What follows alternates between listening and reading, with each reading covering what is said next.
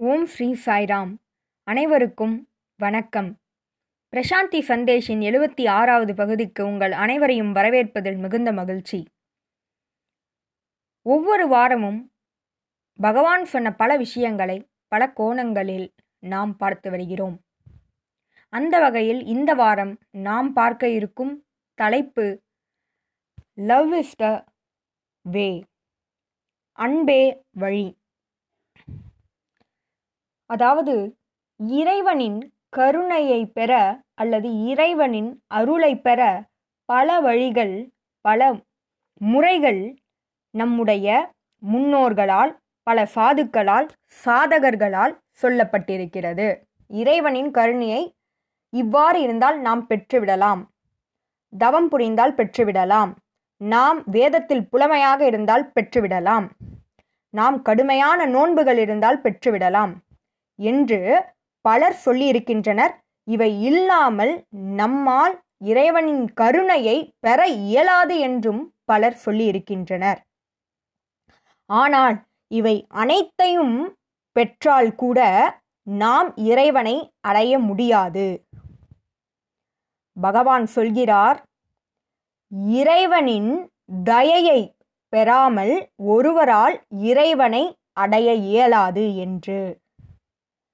ஆகவே இறைவனின் தயை இறைவனின் கருணையை இறைவனின் கருணைக்கு பாத்திரமாக ஒருவர் ஆக வேண்டும். அவ்வாறு நாம் இறைவனின் கருணைக்கு பாத்திரமாக ஆகிவிட்டோம் என்றால் பிறகு அனைத்துமே நம்மை தொடர்ந்து வரும். அதில் எந்தவித சந்தேகமும் இருக்க தேவையில்லை. ஆகவே பகவானின் கருணையை பெறுவதே நம்முடைய முதன்மையான குறிக்கோளாக இருக்க வேண்டும். அதுவே மிக மிக முக்கியமானது. பல வழிமுறைகள் இதிகாசங்களில் ஆன்மீக உரைகளில் சொல்லப்பட்டிருக்கலாம். ஆனால் அவை யாவும் நம்மை இறைவனோடு ஒன்று சேர்க்காது. அந்த இருமைத்தன்மையிலிருந்து ஒருமைத்தன்மைக்கு கொண்டு சேர்க்காது. எது இறைவனின் காலடிக்கு நம்மை கொண்டு சேர்க்கும் என்றால் அவருடைய தயை மட்டுமே. அதன் மூலமே நாம் இறைவனை அடையலாம் என்று பகவான் சொல்கிறார். இறைவனே இறங்கி வந்து இறைவனை அடைய என்ன வழி என்று சொல்வது? பகவானின் கருணை அவருடைய வார்த்தைகளை நாம் மிக உன்னிப்பாக கவனிக்க வேண்டும் ஏனென்றால் நாம் பல சாதனாக்களை செய்து கொண்டிருப்போம். ஆனால் இறைவனின் கருணையை முதன்மையான குறிக்கோளாக கொண்டு செய்து கொண்டிருக்கிறோமா என்பதனை நாம் சிந்தித்து பார்க்க வேண்டும். சரி அந்த இறைவனின் கருணையை எவ்வாறு சம்பாதிப்பது எவ்வாறு பெறுவது அவருடைய கருணைக்கு எவ்வாறு பாத்திரமாவது அதற்கு ஒரே வழி அன்பு மட்டுமே. பகவான் சொல்லியிருக்கிறார் அன்பு அன்பு மட்டுமே ஒரே வழி. அதனாலேயே love all serve all that is the way to God அதாவது எல்லோரிடமும் அன்பு செலுத்து.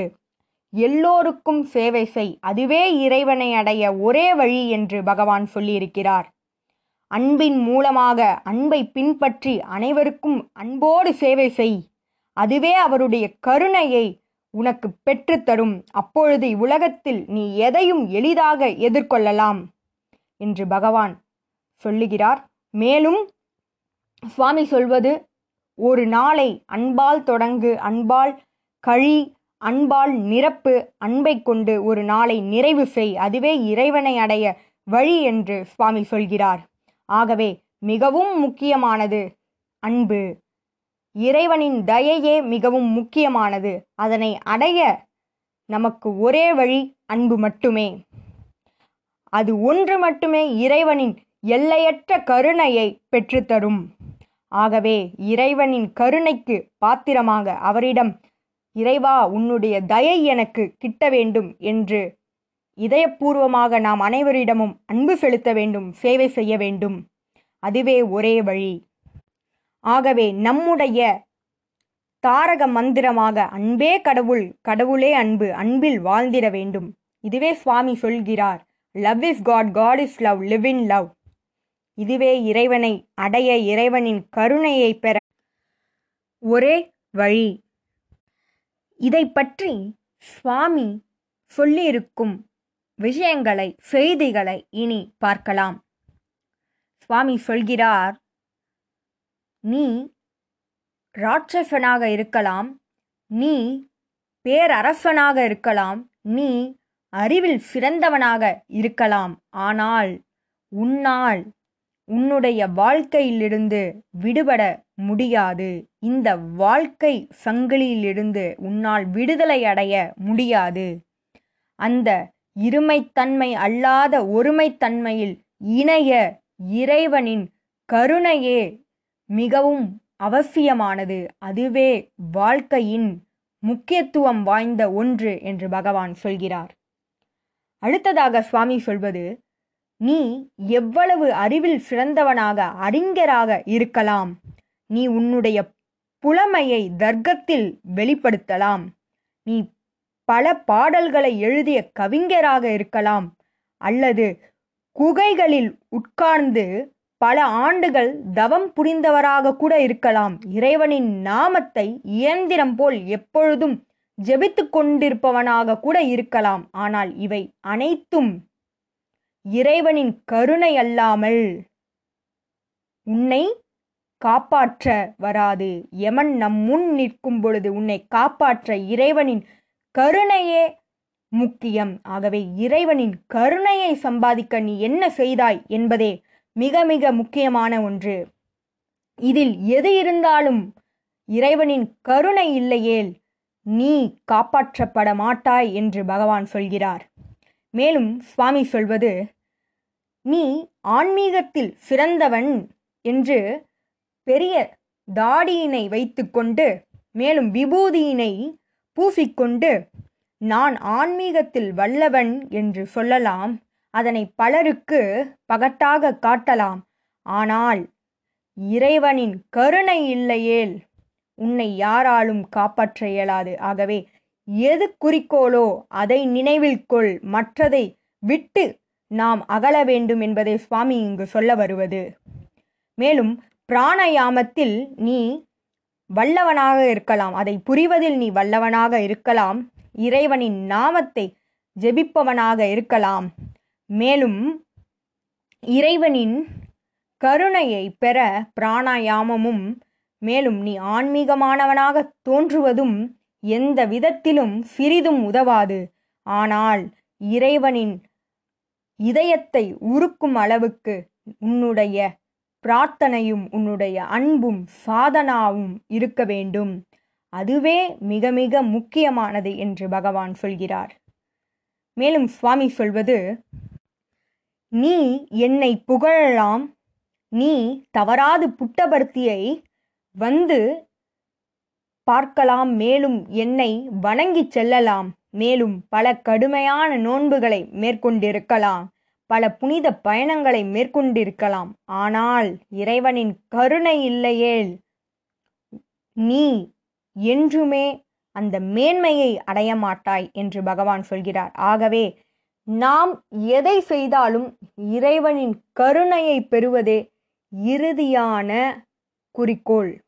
அவருடைய கருணை இல்லாமல் நாம் எதை செய்தாலும் அது வீண். ஆகவே பகவான் அவருடைய தயை அவருடைய கருணையை பெற நாம் அயராது இதயபூர்வமாக பிறருக்கு சேவை செய்ய வேண்டும். எல்லோரிடமும் அன்பு செலுத்த வேண்டும். அதுவே அவருடைய கருணையை பெற ஒரே வழி. அன்பே நம்முடைய திருவுருவம். அன்பின் வடிவமாக இறைவனானவர் அவதரித்திருக்கிறார். இவ்வுலகமே அன்பால் நிரம்பியிருக்கிறது. அன்பே அவருடைய திருவுருவம் சத்தியமே அவருடைய மூச்சு ஆனந்தமே அவருடைய உணவு. ஆகவே அந்த அன்பால் நம்மை பகவான் நிரப்பியிருக்கிறார். அந்த அன்பை அனைவருக்கும் நாம் கொடுக்க வேண்டும். அன்பினை நாம் அனைவரிடமும் சமமாக பகிர்ந்து கொள்ள வேண்டும். மேலும் அன்பால் நம் வாழ்க்கையை நிரப்ப வேண்டும். கிருஷ்ண அவதாரத்தில் கிருஷ்ணரானவர் அன்பின் திருவுருவமாக இருந்தார். மேலும் அனைவரும் அவருடைய அன்புக்காக ஏங்கினர். அதுபோல நம் சாய் கிருஷ்ணர் நம்மிடையே இருக்கிறார். அவரின் தயைக்காக கருணைக்காக நாம் இயங்க வேண்டும்? அது அன்பின் மூலமாகவே சாத்தியம். பகவானிடம் அவருடைய தயை பெற இரண்டே இரண்டு வழிதான். அன்பின் மூலம் அன்பினை பெற வேண்டும். மேலும் இதயத்தின் மூலமாக அவருடைய இதயத்தை நாம் கைப்பற்ற வேண்டும். Love to love heart to heart அதுவே ஒரே வழி. ஆகவே அன்பு நம்மிடம் முழுமையாக இருக்கிறது. அதனை நாம் பயன்படுத்த வேண்டும். அத்வைத ஆனந்தத்தை அடைய வேண்டும்.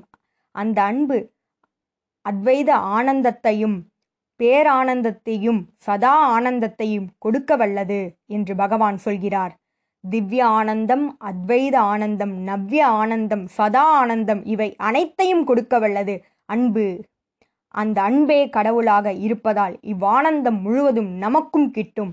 ஆகவே இறைவனின் கருணையை பெற இறைவன் அன்பின் திருவுருவமாக வந்திருப்பதால் அவரை நாம் நம்முடைய இதயத்தில் கைப்பற்ற மேலும் அவருடைய தயையை பெற அவர் சொன்ன ஒரே வழி எல்லோரிடமும் அன்பு செலுத்துங்கள். அனைவருக்கும் சேவை செய்யுங்கள். அதுவே ஒரே வழி. நன்றி. ஜெய் சாய்ராம்.